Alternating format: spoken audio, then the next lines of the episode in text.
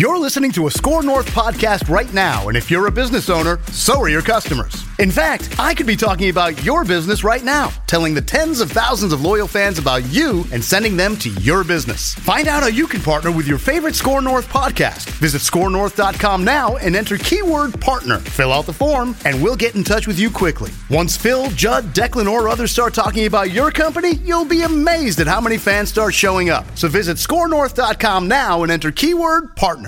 TCL is a proud sponsor of the SKOR North Studios. TCL, America's fastest growing TV brand.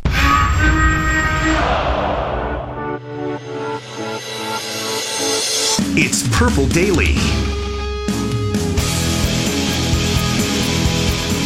All right, welcome into Purple Daily. Matthew Coller here, along with Andrew Krammer, Vikings beat reporter from the Star Tribune, filling in Courtney Cronin's shoes today. Andrew, how are you? Big shoes to fill. Good to be on. You are back in the studio. You remember this weirdly shaped table. You remember how to use the microphone a little bit. I do. The nostalgia's coming back. You feel know, good? All the It's- great moments. It's not allergies. It's a little tear in my Were- eye. were there yeah. great Yep, moments? yep. Of course there were. Of course with Phil. Back when Royce was still here. Absolutely. Yeah, and uh, there was a wide left kick that you got to cover as a member of our staff. Every four years, it feels like there is. Yeah. So your timing was really good to have you in today because you just reported today that there is a possibility that the Minnesota Vikings could move Riley Reiff from left tackle to left guard. And I tweeted your article. And um, let me just say the response was not friendly to that idea. So tell me about why the Minnesota Vikings would consider moving their left tackle to left guard because it worked out so well moving a tackle to guard last year. Yeah, I think any idea that comes out for the Minnesota Vikings offensive line is going to be met with that kind of skepticism, and rightfully so, because nothing has really kind of come together or worked out too much other than picking Brian O'Neill in the second round.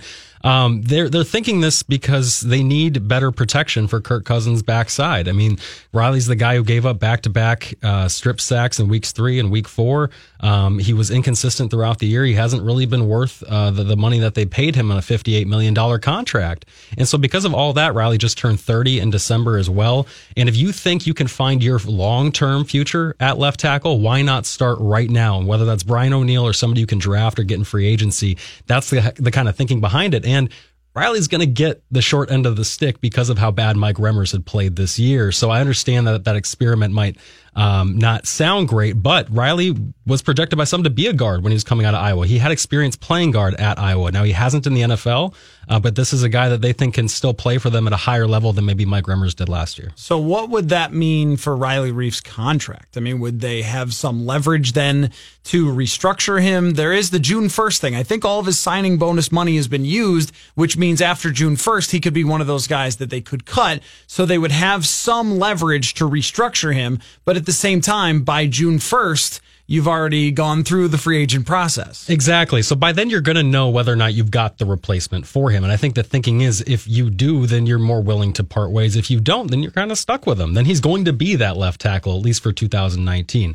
Um, in terms of his contract, he's due $11 million. That's steep if you're going to play him at guard. And so I think if they get a replacement for him, they can work on a possible restructure this spring, something they've naturally done. They could look to do that with Mike Remmers as well if they don't end up cutting him.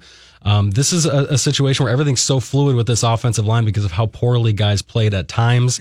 And it was something where one guy, one thing went wrong every week. It wasn't always the five collectively playing poorly. And so you can't really stick to your guns on anybody outside of the young guys, Elflein and, and O'Neill. Yeah, and that's something that I noticed with the New England Patriots is that their offensive line, their left tackle, they traded for Trent Brown. They traded a third round pick for him. Everyone else is drafted and developed. And when you look back at these recent drafts from the Vikings, it's sort of the same way that they handled the tight end position that they handled the offensive line for the most part. It's, well, we drafted this guy in the fourth round and he's got to be right in there playing. And that hmm. just really isn't a great model for that. And even Brian O'Neill, though he played well at right tackle, it wasn't ideal to have him play as much as he did because he is still a developmental guy. Pat Elflein, they had to throw right in too. And I think to his detriment in some ways there. And then this year he has to come back from the injury. And so he hasn't had the full development that he's needed either. And when you go back through those drafts, you've got to wonder, maybe not first round even, but even more second round, more third round guys.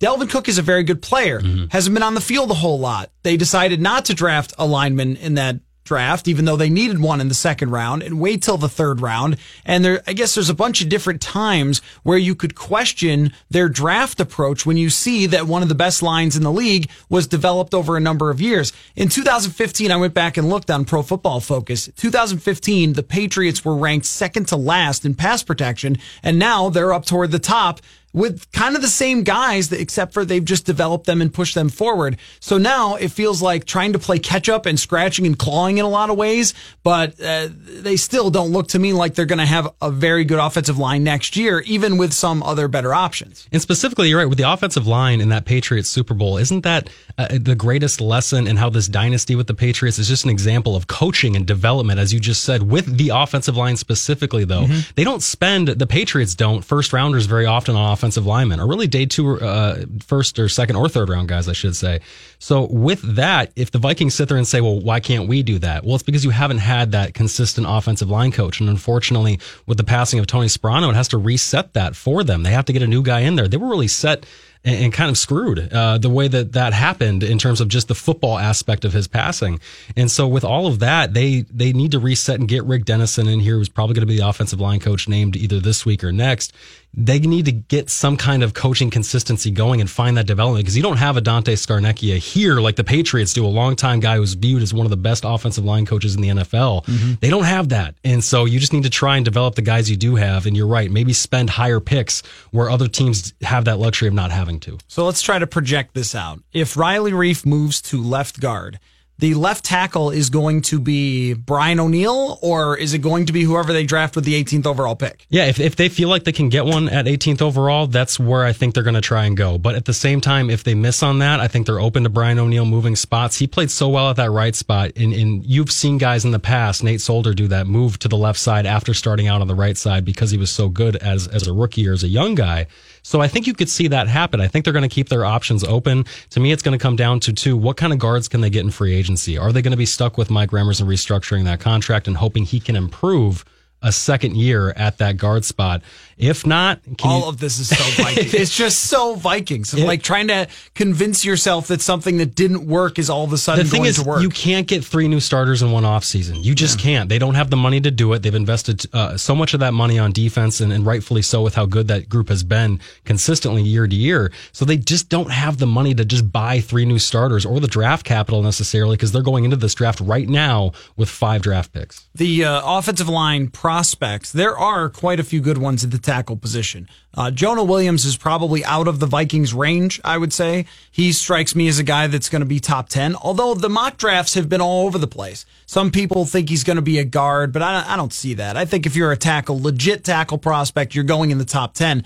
But there's other guys. Greg Little from Ole Miss, Cody Ford from Oklahoma, Jawaan Taylor from Florida are the top names. And then Dalton Risner is a guy who seemed to have his stock rise at the Senior Bowl. So there are lots of options for the Vikings on the offensive line. But when you look at Brian O'Neill and the growing pains that he went through, though I liked a lot of things that he did, it was also shaky at times from week to week. And there were some times where he was just flat out overpowered you're probably asking a lot of a rookie tackle if you're going to put him in there, especially at the left tackle position.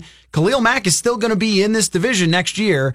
And when you look at the free agent tackles, there are no upgrades on Riley Reiff in the free agent market. No, no, right now there is not. You're absolutely right. You, that, that position is becoming almost like quarterbacks where good, the good ones just don't become available. They will get overpaid to stay where they're at.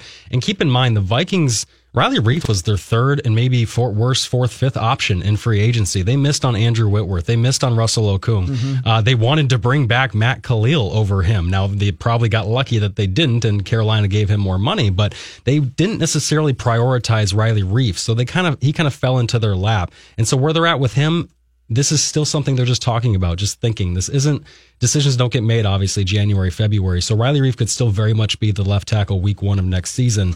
Um, so you're right. You're not going to find one in free agency. You got to hope that if you're the Vikings, this is a, a draft that kind of uh, develops to where quarterbacks, defensive stars kind of get plucked a bunch in that top 10 and you get a talent that falls to you in that in that 18 spot. Andrew Krammer sitting in Courtney Cronin's seats today here on Purple Daily. Matthew Coller with you as well. 651 646 8255. Help us fix the offensive line for the Minnesota Vikings. We're going to do it this afternoon. we Yep, are going to do it, it. this afternoon here in early February because we've got a month until teams can start actually signing players. And then we, we aren't even that close to the NFL combine, Andrew. We were, joking around about that yesterday. Like, okay, so we can break down the new Fast and the Furious trailer, I guess. Uh, I, I mean, there is a long time to go before they figure these things out. So clearly, you are not reporting that tomorrow Riley Reiff is putting his guard shoes on and he's going to play there. But that being an option, it just sort of tells you something about signing veteran free agents. And I wrote a piece at the beginning of the offseason. Don't be so sure the Vikings are going to go out and overpay for Roger Saffold or Ramon Foster, one of the top guard names, because those guys are over 30 and it's risky to do it. And the last couple of guys that they've paid a lot for, Alex Boone, Mike Remmers, Riley Reiff. Boone got cut in year two, didn't play good in year one. Sorry, I sounded like Zimmer there. Play good. Uh, Mike Remmers moves from right tackle to right guard and was very poor and was one of the most overpaid right guards per his production. And then now you have a left tackle that you're paying starting left tackle money who's in the conversation to move to left guard. I mean, it just tells you everything about signing free agents unless it's an Andrew Whitworth and those guys hardly ever come out on the market it's usually not worth it to go all in. You have to take a patient approach. This team hasn't really done that. They panicked because of 2016 was so bad and they signed two guys that weren't worth it. And then last year they end up having some things go wrong and not drafting the guy in the first round that they should have drafted. And they end up again with a poor offensive line. Man, wouldn't it be nice to have a Hall of Fame quarterback willing to take a little money to stay there and, and just kind of play into his 40s in his prime and do all the things like maybe, I don't know, a Tom Brady? It's just those those kinds of advantages where you've got the salary cap space, you've got the coaching uh, we mentioned with the offensive line coaching over there in New England being so good that you can just kind of create guys. And then, like with Nate Solder, when he gets too old, just let him go. And then all of a sudden, oh, we still win a Super Bowl without him. uh, those kinds of things are just amazing to me in how w- those pieces fall together. And the Vikings having to pay as much as they did for Kirk Cousins, that that that limits their window because they've got all these high priced stars they want to face, they want to pay on defense to keep them together.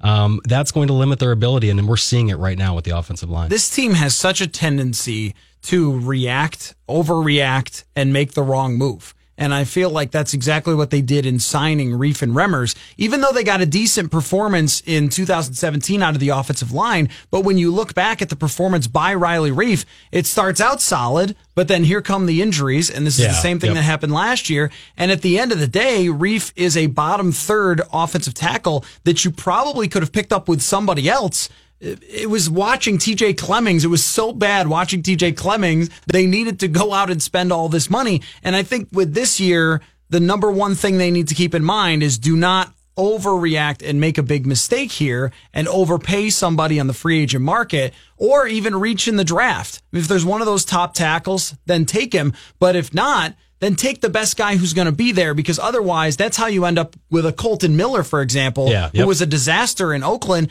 They overdrafted him because he was a big athletic left tackle, but there were a lot of red flags there. And I think the sharpest point of criticism that we can put on on this Vikings offensive line situation is their inability to scout late round targets. For how much Rick Spielman wants to uh, be that kind of Patriot style team that just gets gems in the late rounds and finds them. They did that with John Sullivan. It worked once. Great, congrats. It didn't. It didn't work since. But a lot of those guys are not even in the league anymore. Tyrus Thompson, Jeff Baca, T.J. Clemmings, you just mentioned. It's not like these guys are Where's leaving. the beef? Is Willie Beaver still around? I think he is he- still he- no. Chicago. I think Chicago actually just signed him last month. I saw TJ Clemmings in an Oakland Raiders game. So okay, so but those So guys are still around, they're, too. They're certainly not starring.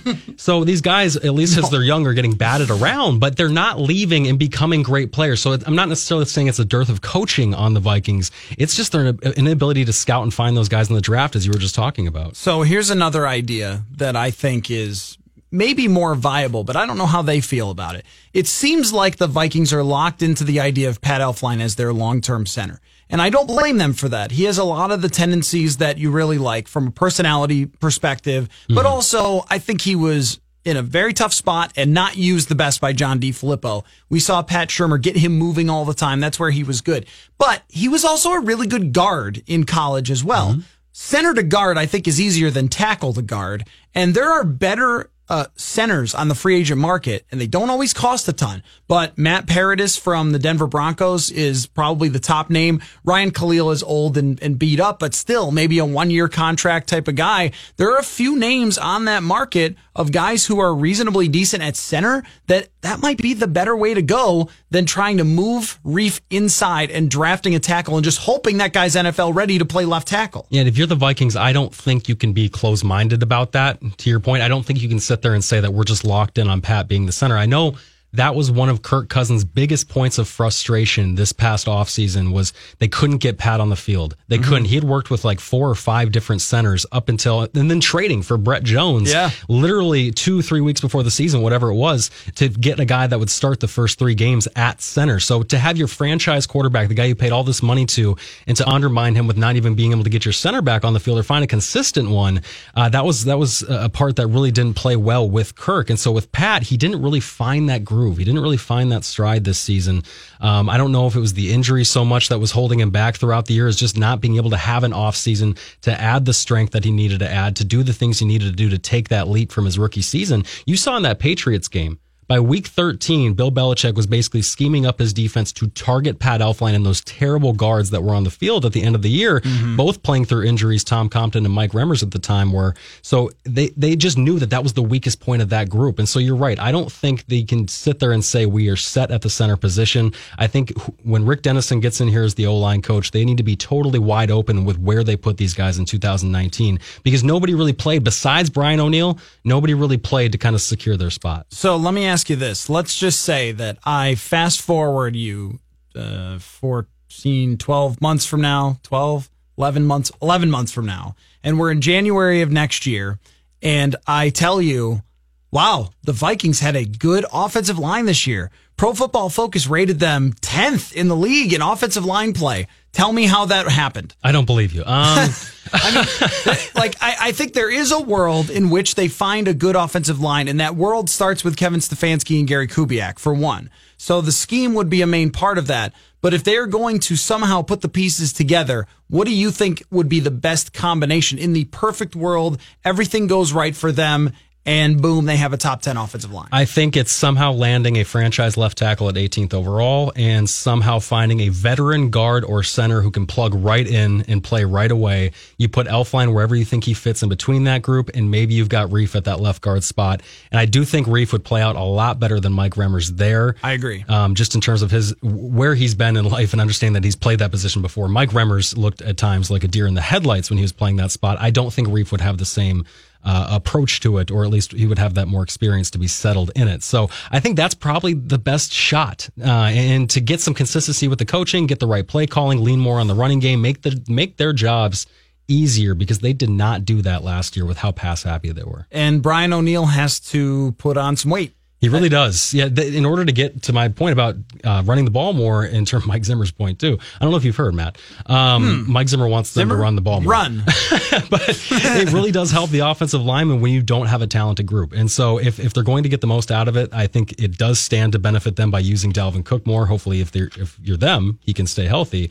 But Brian O'Neill needs to add weight in order to be able to become a good run blocker because that was by far his biggest weak weakness last year. Star Tribune beat reporter Andrew Krammer for the Minnesota Vikings in here with me on Purple Daily. Matthew Coller, 651 646 8255. If I told you that next year the Vikings had a top 10 offensive line, how would it happen? What is your offseason plan for the Vikings to fix the line? I, I just, I can envision Vikings fans right now soaking in the O line talk. Like they want wanted this so bad. Bring me the offensive line talk because every time, maybe you've noticed this from yep. my Twitter, every time I tweet about anything other than that, like, hey, you know, Chad Beebe's got a good chance next year. Not if he doesn't have an offensive line. like, thanks everyone. Thanks. I know I I did notice that the last couple years. Uh, so feel free to chime in on the future of the Vikings offensive line, 651 646 8255. When we come back, I want to ask Andrew the most interesting offense uh, no, I'm sorry, interesting off-season team in the NFL. Offense may be a part of that as well. I want to take a look at some cap space to see which teams could do the most spending in the NFC. We will talk about that next. Andrew Krammer from the Star Tribune, Matthew Coller will be right back on Purple Daily. You aren't into Minnesota sports?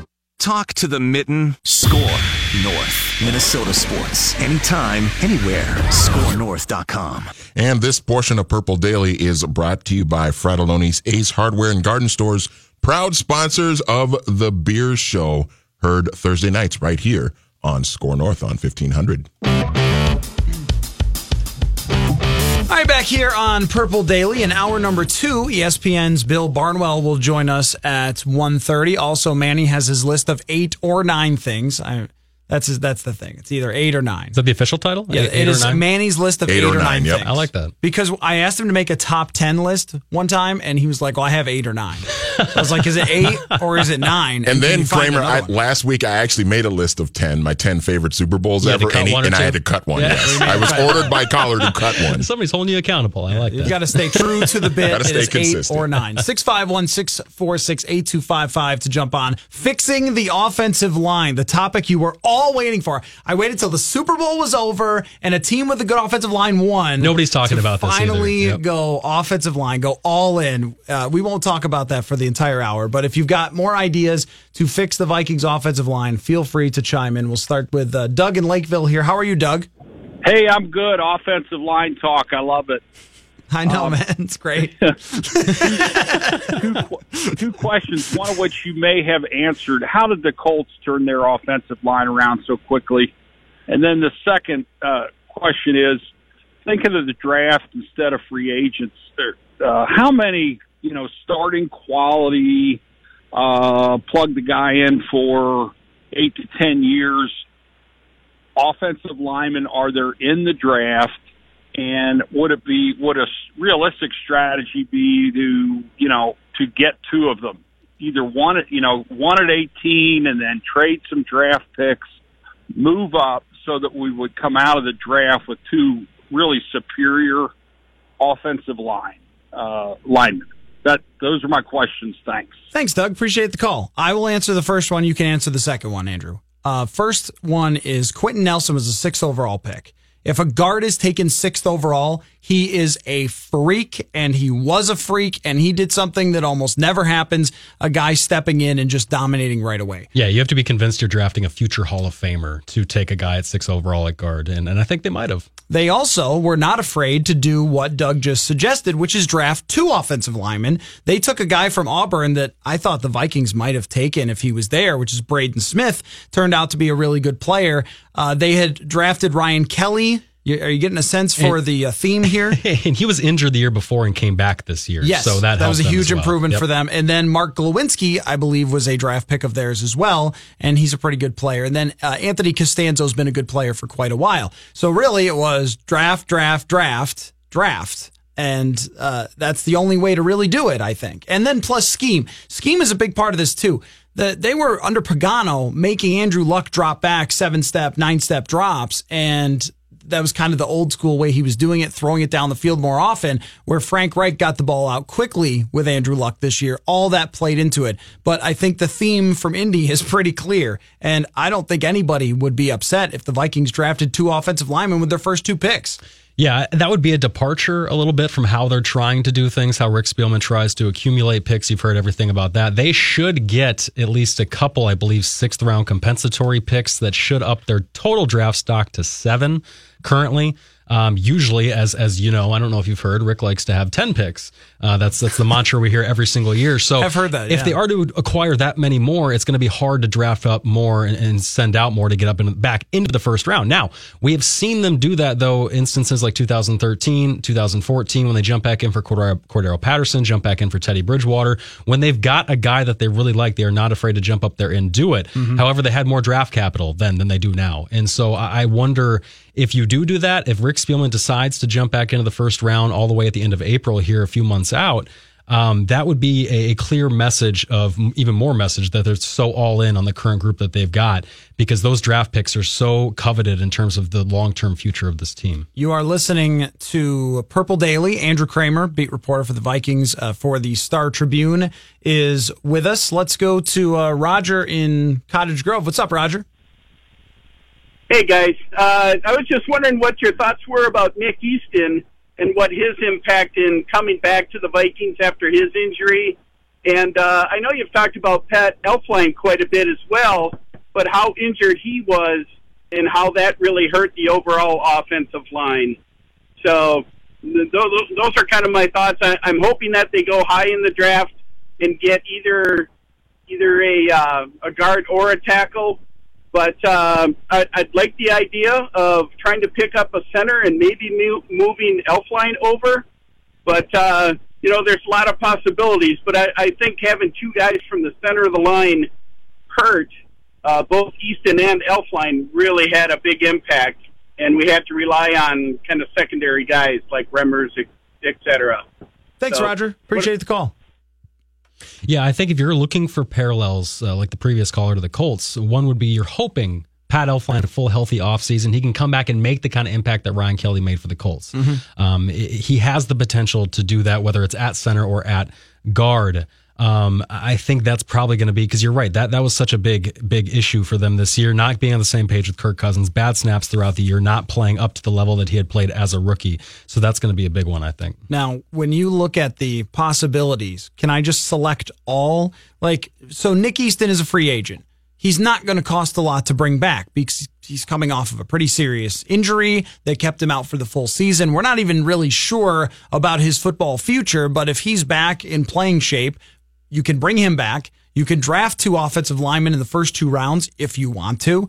I don't think there's any limit to the number of bodies that you can bring in here to try to make this work. Because if, if it were Case Keenum was still the quarterback or somebody who had mobility and pocket presence and playmaking ability, you would say, okay, well, that's fine. You can maybe skimp a little or leave Riley Reiff over there. He'll be just good enough but not with this quarterback. And when you watched Jared Goff in the Super Bowl, the hesitation that was there, the pressure that that brought on, we saw that on a weekly basis from Kirk Cousins. And when Riley Reiff had a matchup that he couldn't handle, it was just over. And, and Jerry Hughes was the great ex- example of that against Buffalo. He dominated Riley Reiff, and Kirk Cousins did not know how to adapt, and it just took apart the entire game plan. In this case, they have to build it up as much as possible, as many assets as it takes, really, to protect him because that's one of his major shortcomings. Yeah, Nick Easton's one we haven't talked about probably uh, because of the uncertainty as you had mentioned. We, we really don't know coming off a bulging disc in his neck neck surgery a big offensive lineman like that. You've seen now now john sullivan made the comeback off of a couple back surgeries you can't sit there and bank on it though. I know Nick is younger. That at least lends credence to the idea that he can come back from that. But if he's dealing with, uh, for instance, nerve issues or any kind of things that can come from that that type of injury, you need to be really careful. One, not to bank on him, certainly, not to pay him a lot of money and not to think that he's going to be your option. But two, wondering how he can hold up long term throughout the course of a season, even if he wins the job in training camp. So with Nick Easton, that's just a that's a backseat option to me. That's not somebody you can even bank on right now. I need to see him just play football again to even think that he can be your option there. Do I dare move off of the offensive line topic? I didn't know there was any other positions I, on the field. I, I, know, I know. It's amazing. Uh, did you know that the quarterback can make a throw when he's pressured? I didn't actually. Or that not since you know, the Eagles game, I didn't. or he can get the ball out in under three seconds. Like you're allowed to do that. Uh, there's a great, by the way, speaking of that snark, there's a great Pro Football Focus stat about uh, the uh, expected points added while scrambling and the big time throws made while scrambling. So Pat Mahomes is like through the roof in both categories. The number of big time throws made by Kirk Cousins when scrambling, do you got a guess? Uh, a couple? It's zero. Two? Oh, it's, okay. they they huh. tracked him having zero big time throws when scrambling. Wow, which means into tight coverage, into a tight window. I would have thought it would have been at least one or two. Um, that's that's pretty impressive. That's pretty impressive. And turnover worthy plays were pretty high. You remember the play in uh, Detroit where he was rolling out and just threw it to nobody, and it was almost picked off. Yeah, and, and this is and this is the bigger point about the offensive line and needing to build it up Yeah, and, and even when he was uh, protected at times, you saw him make bad throws when he was getting pressured earlier in games and getting kind of seeing ghosts, as they would say, kind of shook by the pressure that he had gotten before. And it really fell off to me after that Philadelphia game in week five. He was making throws. Remember, after that game, he had made some comment like I had to see between legs and ankles to see if my passes were being completed, and that was an underhanded shot at the offensive line. At least I, know about that one. At least I know that's how the offensive lineman took it. And so ever since then, you didn't see Kirk play under pressure the same way. He wasn't the same guy. He didn't have that consistency, and I don't know if it was playing hurt. I don't know if he had just taken too many hits in the first half of the season. Um, but Kirk showed that he couldn't hold up the full season like that. And uh, unless you're going to get him on the move, he must be a really bad thrower on the move in practice if they didn't get him out more.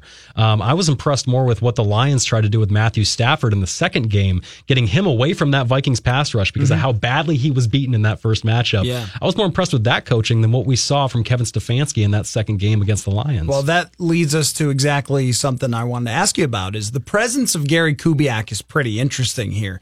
That he is going to be assistant coach slash offensive advisor. And it seems to me like that means Kevin Stefanski wants to run a Shanahan style, Gary Kubiak type of offense. And a big part of that is getting Kirk Cousins on the move in the bootlegs, which I think he can do. He is terrific in the boots. He is. as, That's what I uh, hear. Yeah, yeah. As, as Purple Podcast listeners would know, because we have obsessed over how terrific he is in the boots.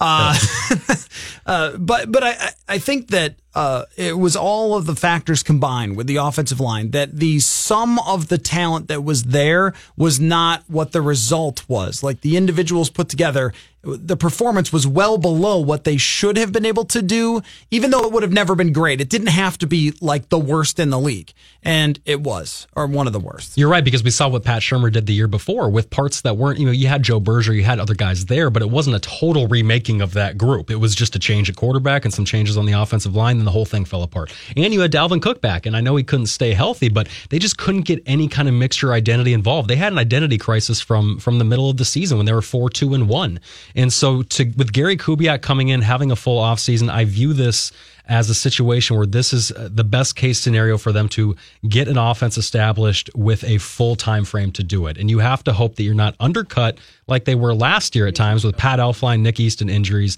that you're not undercut at that spot and, and, and undermined what you're able to do with your system. But I think leaning more on Dalvin Cook and whatever running back is going to back him up is going to help uh, the pass protection and Kirk Cousins immensely. Andrew Krammer from the uh, Star Tribune here with us on Purple Daily for the hour. Bill Barnwell joins at 1.30. And then we have uh, your buddy Chip Scoggins is in this afternoon. I'm surprised he's not already here. Hashtag, yeah, he's 17 He's- hours early to everything he, is does in life. It's always, impressive. Always very early. um, so, okay, I want to, just because you deserve this, give you some NFL Films music for this next part of the show. Uh, to run down some of the off season, there was, yes, NFL Films music. There you go. I was trying to find the right one. It, it really, I mean, you have so many options. There's a wide, beautiful palette of NFL films. I'm a Music. perfectionist, Yeah, caller. you know are. Uh, so, to to run down some of these things on the checklist for the Vikings offseason, I want to just get your take on these. Uh, so I, I just wrote down a bunch of things that they have to decide on, and you can tell me sort of like quick hits style. Ugh, football. Quick hits. There, there- thank you, Manny. Whoa, I love that. He's That's new. We got a bunch of shiny objects around here now. Yeah, I love it. yeah, I yeah. love it. Whether to franchise tag Anthony Barr. Yeah, absolutely not. Uh, he's not worth uh, what would be projected $15 million. Uh, I think he was overpaid last year at $12 million. Really, really good player, not a great player. Put odds on him coming back. What percentage would you give that? I would give it about 20%. I just don't think that the Vikings are going to be the highest bidder for Anthony Barr. Sheldon Richardson, re-signing Sheldon Richardson. I think that will be a priority. This is just conjecture, but I think that will be a priority based on what Mike Zimmer likes in his defense and how Sheldon played at times last year. We don't allow conjecture here. Trae Waynes, do they extend him or trade him? Ooh. What's more likely? Um, I think more likely is an extension. Uh, I think Trae uh, really took a leap ne- uh, last year. He was one of the most targeted corners in 2017. Cut that in half last year because they found other places that were softer in the defense to throw. That is a credit to Trae and his improvement. Uh, I think they'll keep him at nine million dollars next year, and I think an extension is more likely than the, him getting traded. If you have to pause to tackle something in the room, you can. Just like with the offensive line talk and the NFL Films music. Oh, you want me to give the voice like the the? Oh, like? Just mean if mean? you just like want to tackle someone oh, oh, or oh, like so tackle hyped up. Manny or Yeah. just, you know, flip this table. I was first, wondering. though. I was actually wondering why the tackle dummy was in the corner of the room. Yeah. but now I get it. Uh, extend Adam Thielen or rework his contract in some way so the man has more cash in his pockets. I think that is likely. Uh, Rick Spielman said at the bye week last year that we we have a, a track record of taking care of people who play well for us. That was when he was asked about Adam Thielen. I think you could see a similar deal to Stefon Diggs in Adam Thielen's pocket. Moving on from Laquan Treadwell, Ooh, now that would cost them, I believe, about 2.4, 2.5 million dollars. That's it's a lot to swallow. But Laquan has shown that he's very inconsistent uh, at times. He can make some really just boneheaded mistakes that you don't want to see mental mistakes that far in his NFL career. So It's a good I- one. I think you could absolutely see them move on from Laquan Treadwell. this is an elite one. I like this one, man. He's- Magnificent Eleven. Oh yeah, He's great with the. DJ back Yeah, there. that's like right. it. That's right. I need the like wicka The scratch. Uh, restructuring Everson Griffen or cutting Everson Griffen. yeah, I'm I'm actually not sure at all. Um, I I wouldn't be surprised no matter which way this plays out. Everson's meant a lot to the team and what kind of just building along that defensive line with all the good young guys they've got there, including Tadil Hunter down to Stephen Weatherly. But Stephen Weatherly played so well, specifically against the run. When Everson was out, that makes me think that you could see Stephen Weatherly get a much bigger role, and you could see them coming to ask for some of Everson's money. Now, Anthony Harris is a restricted free agent. There are options on the free agent market at safety, quite a few of them. Landon Collins is a heck of a player. Tyrann Mathieu is a guy who could play in a, multitude of different positions. Those two would cost some cash, probably more than Anthony Harris, but they're also probably better at football than Anthony Harris. What do you think happens at safety, and is it just a deadlock that Andrew Sendejo is released? I think it is because it's about what five and a half million for Andrew Sendejo next year. That's a team option for 2019, and the team is probably going to decline that option. It's just too much money. It would make him, I believe, a top 10 or top 12 paid safety, and he has not earned that. Uh, and he's dealing with back injuries that that uh, put him on IR, groin injury as well. So no, I don't think Andrew Sendejo comes back. I think the simplest solution is Mike Zimmer and Rick Spielman re-signing Anthony Harris to keep him here. I do not see them overpaying for a safety in free agency because they have no track record showing they like to do that. are they more likely to add in some way or another high draft pick or free agency a number three wide receiver or a tight end who can go down the field? I think a tight end. I I think that's something they're going to try and prioritize. They tried to do it last year. They tried to trade for Tyler Higbee. They tried to get Jared Cook a couple years ago. Um, they've really just been swinging and missing on the guys they've tried to bring in. Uh, now they've got Tyler Conklin there. Remember Bucky Hodges? That was a fun experiment. Um, so MyCole I, Pruitt. MyCole Pruitt. So I think you're going to see them go after that again. And I think the uh, other NFL uh, case studies have shown that if you can get uh, a good athletic receiving tight end, potentially a guy that takes over for Kyle Rudolph because Kyle Rudolph's entering the last year of his contract. So here's a name for you, and this is a great tight end name. Like this just screams success. TJ Hockenson from Hockenson. Iowa. That's a very Midwestern name. It sounds like a great tight end. It, it, that's a can't miss. TJ if, If you are yeah. from You Iowa know what? I and your name Bucky- is Hockenson, I thought Bucky Hodges was a good sounding tight end name though too. So Virginia Tech though. That's not, That's just that's your not Big get Ten. offense. Okay, that's yeah, not like Big Ten. He's, he had half of the formula, but he ran way too fast. When someone runs a four six at that size and they get drafted in the sixth round, you're like, wonder what that Wonderlic score was. yeah, that's a good point. Good Now, point. uh, do you think that the Vikings will bring back Trevor Siemian? Do you think there's any chance in all of the world that they draft a quarterback to develop? Is it Kyle Sloter? What are we looking at here for backup quarterback? I think their target is to. br- My my guess would be that they would want to bring back Trevor because of his familiarity with the Kubiaks in Denver, where he started a bunch of games. I think that's probably going to be the target. I don't know if Trevor wants to come back though. That's uh, he was very much a no comment as he ran out of the locker room at the end of the season. So I, have didn't no talk idea. to him one time. I couldn't believe the backup Yeah. quarterback was was giving me the stiff arm. But I yeah, couldn't everywhere. believe the left tackle captain did that to us as well. the Well, that's year. Riley's mo. Yeah, he not, not a big talker. No, know. Yeah, no, he not a isn't. big talker. Uh, Andrew Krammer, Manny spinning the tunes, beautifully done, Manny. I'm moved emotionally by the NFL Films music. That's what I'm here for. Uh, if you've got a thought on the Vikings offseason, specifically rebuilding the offensive line, if you got an idea or a question, 651 646 8255. We'll take a quick break. And I want to ask you about the Vikings' biggest rival and their offseason when we come back. You are listening to Purple Daily here on SKOR North. Stand back. We don't know how big this is going to get. SKORNorth.com.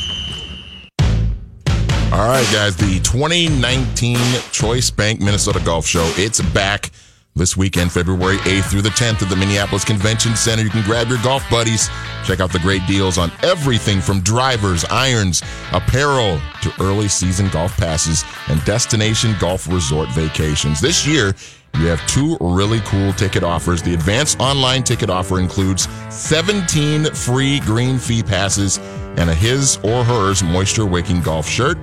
And new this year, the Up North VIP ticket, which includes a golf show ticket, two vouchers for the $100,000 pontoon putt, one Nike Performance pullover, and 18 holes with cart at the Wilderness at Fortune Bay. Check out these offers and the all new details at MinnesotaGolfShow.com. That's the 2019 Choice Bank Minnesota Golf Show. All right, one more segment with Andrew Krammer of the Star Tribune, covers the Vikings out there, also the Googly Bowl champion in uh, 2018. That's my proudest lifetime achievement. I think it might be. It is, and that is an extreme inside joke, but there is a picture of you with two googly eyes that I bought from Target. So that's as far as we're going to take that. What did I tease before? Oh, the Packers. Yes. I was just telling you how I forget teases all the time and can't remember what I said we were going to talk about, but I got it. It was the Packers. I want you to tell me, Andrew, what you think the Green Bay Packers' biggest need is, what their biggest move is going to be this offseason, and just how much better they can be if they pack some receivers in there. See what I did there? Pack Oh, wow. That was- that was impressive. Good job, me. Uh, and, and and now with Matt LaFleur as their new head coach. I mean, they are a team that in the odds for the Vegas odds are listed toward the top again because of Aaron Rodgers, but is it over for them being that level of a contender or are there a few things they could put around him to get right back in that top of the NFC North race? Yeah, I don't think it is. Uh, I think right now it all comes down to the biggest improvement they need was coaching. And so this is the move they're hoping they made with Matt LaFleur and a guy who is connected to Kyle Shanahan, um, connected to, to Sean McVay's in roundabout ways. And so uh, I, from what I've read, he's, he's more of a Shanahan guy. And I think that probably might lend credence to, to a better offense because of the way that we've seen some of the disciples of so-and-so, you know, approaches play out. So I I think coaching was the biggest thing they needed to improve on. They need to hope that they can do that with a system that actually gets guys open or at least in windows for Aaron Rodgers instead of just saying, all right, guys, let's run four go routes and let's see what happens. And that just seemed to be what they ran through the years with Aaron Rodgers. Um, opponents would talk about how simple and easy, including Vikings defenders, that offense could be at times. And it was only made difficult because of the improvisation by Aaron Rodgers, which is, uh, you know, maybe the improvisation that the Vikings could use a little bit at quarterback. Not necessarily like that, but just a little improvisation. Um, so with the Packers, their biggest moves, I think, needs to be keeping that offensive line intact. I know there's been some talk about Bryan Bulaga potentially getting let go. Um, I still think he's well worth just a $5 million cap hit that he's got over there. Um, I think you could see some wide receiver talent uh, come and go and, and get kind of shifted around. So, and I think it's it's about time for that. I know Davante Adams is under contract for a long time, um, and then maybe, possibly, potentially get a real running back in the mix there. I, I just think they've relied on average Joes for too long. Davante Adams, when uh, Aaron Rodgers was targeting him on a 162 targets, which is a Yeah, ton, way too many. Yeah. a 121.6 rating when throwing to Adams. Everyone else is nowhere close. I mean, Jimmy Graham, 87 rating. Marquez uh, Valdes-Scantling, 95 rating. I mean, some of these guys, Equanimeous St. Brown, if that's how you say it.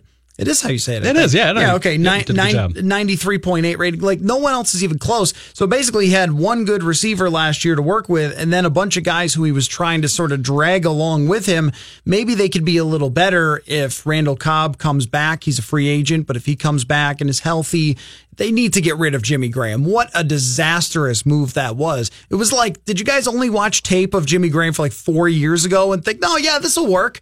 Because that didn't work at all for them. Yeah, I don't understand the approach sometimes where where I, I guess I get it. You're trying to find that big tight end for Aaron Rodgers, the way that he had used Jermichael Finley during that Super Bowl run, and they just have not been able to recapture that in any way, shape, or form. Martellus Bennett couldn't do it. Jimmy Graham can't do it. Um, there's just guys that they maybe aren't spending enough on. I don't know what it is if, if they think they can find bargains there on washed up guys, but it's clearly not working out. And so that's something where, yeah, I believe that if they can, I don't know the contract situation, but if they can, they should probably cut bait from Jimmy Graham and probably move on from there. And defensively, they keep Mike Pettine. I think they've got a lot of talent on defense. It was it was unfortunate for them that Muhammad Wilkerson went on IR as early as he did. Mm-hmm. Um, but I think Mike Daniels, Kenny Clark were great players for them. I think it's finally time to move on from Clay Matthews. I, yes. I just I think he's been washed four years too late. He's been washed up so long now that and all these penalties that he's getting and just thinking like, wow, everybody's out to get me. Like, no, maybe you're just hitting guys at the wrong time. Um, so yeah, I think it's finally time to move on from Clay Matthews if you're the Green Bay Packers and maybe stop drafting corners in the first round because none of them pan out. uh, Jaire Alexander, except when he was trying to guard Adam Thielen, was pretty good. Showed, You're right. Showed some You're potential right. there. Their other guy, Jackson, did not. He he didn't show a lot. No, he didn't. And, and then they trade Ha Ha Clinton-Dix. You got Damarious Randall out of there as well. Um, I believe Quinten Rollins is he still hanging around there? I'm not even sure. So uh, all these guys that they get in these early rounds, it just hasn't been working out for them. Uh, and right now, I think the, the Packers need to focus more on the offensive and defensive lines. It was a very funny move when they traded Clinton-Dix. I see what you did there. Uh, yeah, yeah. That's hilarious. Uh, more likely that the Packers go seven and nine, eight and eight, or thirteen and three. Oh, seven and nine, eight and eight. I think your your your floor is so much higher when you have if if he's healthy, Aaron Rodgers, and I think people um, kind of let it go by the wayside that Aaron Rodgers did sprain an I believe it was an MCL in that first game, and mm-hmm. really wasn't the same guy throughout the season. And then you wonder if he was maybe trying to get a guy fired by the end of the year. But um, I, I think overall, you just look at how he played and yeah his floor is, is is at least seven or eight wins. I don't see them tanking like that. And but right now the packers are the third best division in or excuse me the third best team in the division. They are still looking up at both the vikings in my opinion and the chicago bears. And so they've got a lot of ground to make up. The bears are a really interesting one for this offseason because they bring back all the guys, all those weapons that they signed last offseason. They re signed their right tackle, who was a free agent, so they're going to keep their offensive line together. Uh, Cody Whitehair is a good player. Mm-hmm. He's taken steps for them, so they're going to have a pretty good offensive line again. All the defensive talent comes back. But as we've seen even here, it's hard to stay number one for very long. And I wonder if there is some regression there unless Mitch Trubisky takes a next step. Yeah, it really is hard to stay that that on top for that long. And, and the big reason why is is health. It's just so fleeting in the NFL. And the Bears, I believe it was around December, and I decided to take a look at all the defenses, how many games each has missed to starters due to injury. And the Bears were among the, the fewest, and with just three games missed by like week 15 or something like that. And then they lost uh, Bryce Callahan, their, their star slot corner, and lost a couple more. But they were so healthy throughout the year, the Bears were. I know Leonard Floyd broke his hand, and it was kind of up and down there for a bit. But when you got Khalil Mack and got those guys, you can deal with that. And right now, the Vikings did not have the same health last year with Everson Griffen and the situation that happened with him, with Anderson Sendejo going down, uh, Anthony Barr, Eric Kendricks missing games, Linval Joseph missed a game. It's just everybody here or there, they're missing a piece and weren't a full unit.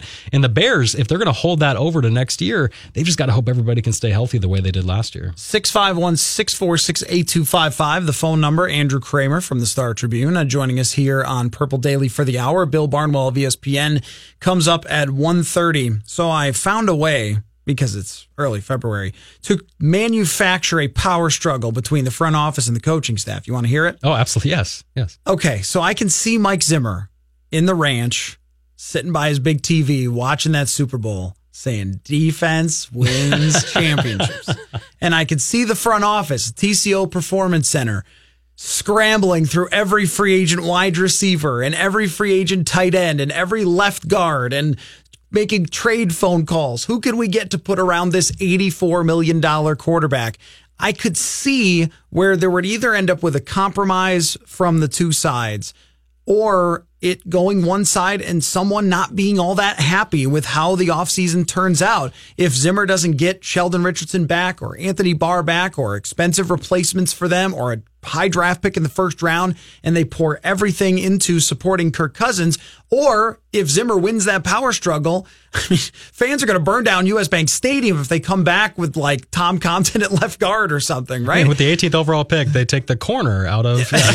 right. I mean, so so I, I, I actually think as much as I'm kidding around about this yeah. power struggle and this just battle over offense and defense, I could see this being an issue for them in the offseason where they try to make Mike Zimmer happy with defense, even though I think the right answer is rely on him as a scheming defensive coordinator, fill in the spots with role players that rotate, much like the Patriots do have. They have a lot of those types of guys.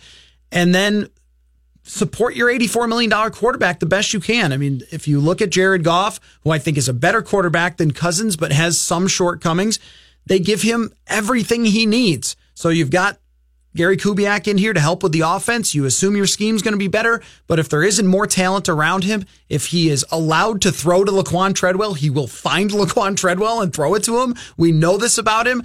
I, I think that they should pour most of their assets into the offensive side of the ball, and then Mike Zimmer is not going to like that. You know, instead of a, uh, I like the power struggle idea. Power struggle. Instead of that, you will use power struggle, Andrew. Instead of that, I think I think right now with both of them entering uh, the final years of their contracts, um, I think both Mike Zimmer and Rick Spielman are smart enough to recognize the one thing that has continuously gone wrong when they don't make the playoffs uh, with this group that they've got right now in the Zimmer era, and that is the offense, obviously. So I, I think you see that with the prioritization of the hirings of Gary Kubiak, bringing all those guys in. I think they understand that. So I don't know if Mike Zimmer is just going to see that Super Bowl and say, you know what, now we really need to go for that linebacker at 18 overall. I would be very, very shocked if you saw them not prioritize the offense as you're talking about.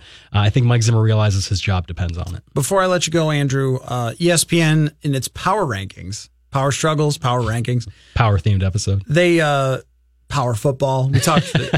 were we talking off air about fullbacks? Um, we were actually. Yeah. James Develin. uh, 14th is where the Vikings are in ESPN's power rankings. Is that too high, too low, or just right? I think it's just right. Um, I think they were one of the first teams out of the playoffs. That's right where number 14 is. Um, I, I, don't think you look at this group, you, you, see the talent, you just don't see the coaching, especially on offense yet. If they can get that down, if they look through the first quarter of next season like they're going to be a nice balanced team, then they can very well jump in the top 10. But right now, there's no reason for them to be. Thank you, Andrew Krammer, for stopping by. Yeah, thanks people, for having me on. People can read your off-season work in the Star Tribune or on a website relating to the Star Tribune, startribune.ca, probably. Dot .com, I believe. We're not oh, a dot .org. Oh, great. Not a dot .org yet. Good, good for you. uh, Manny's list of eight or nine things is coming up next. Most interesting off-season teams in the NFL.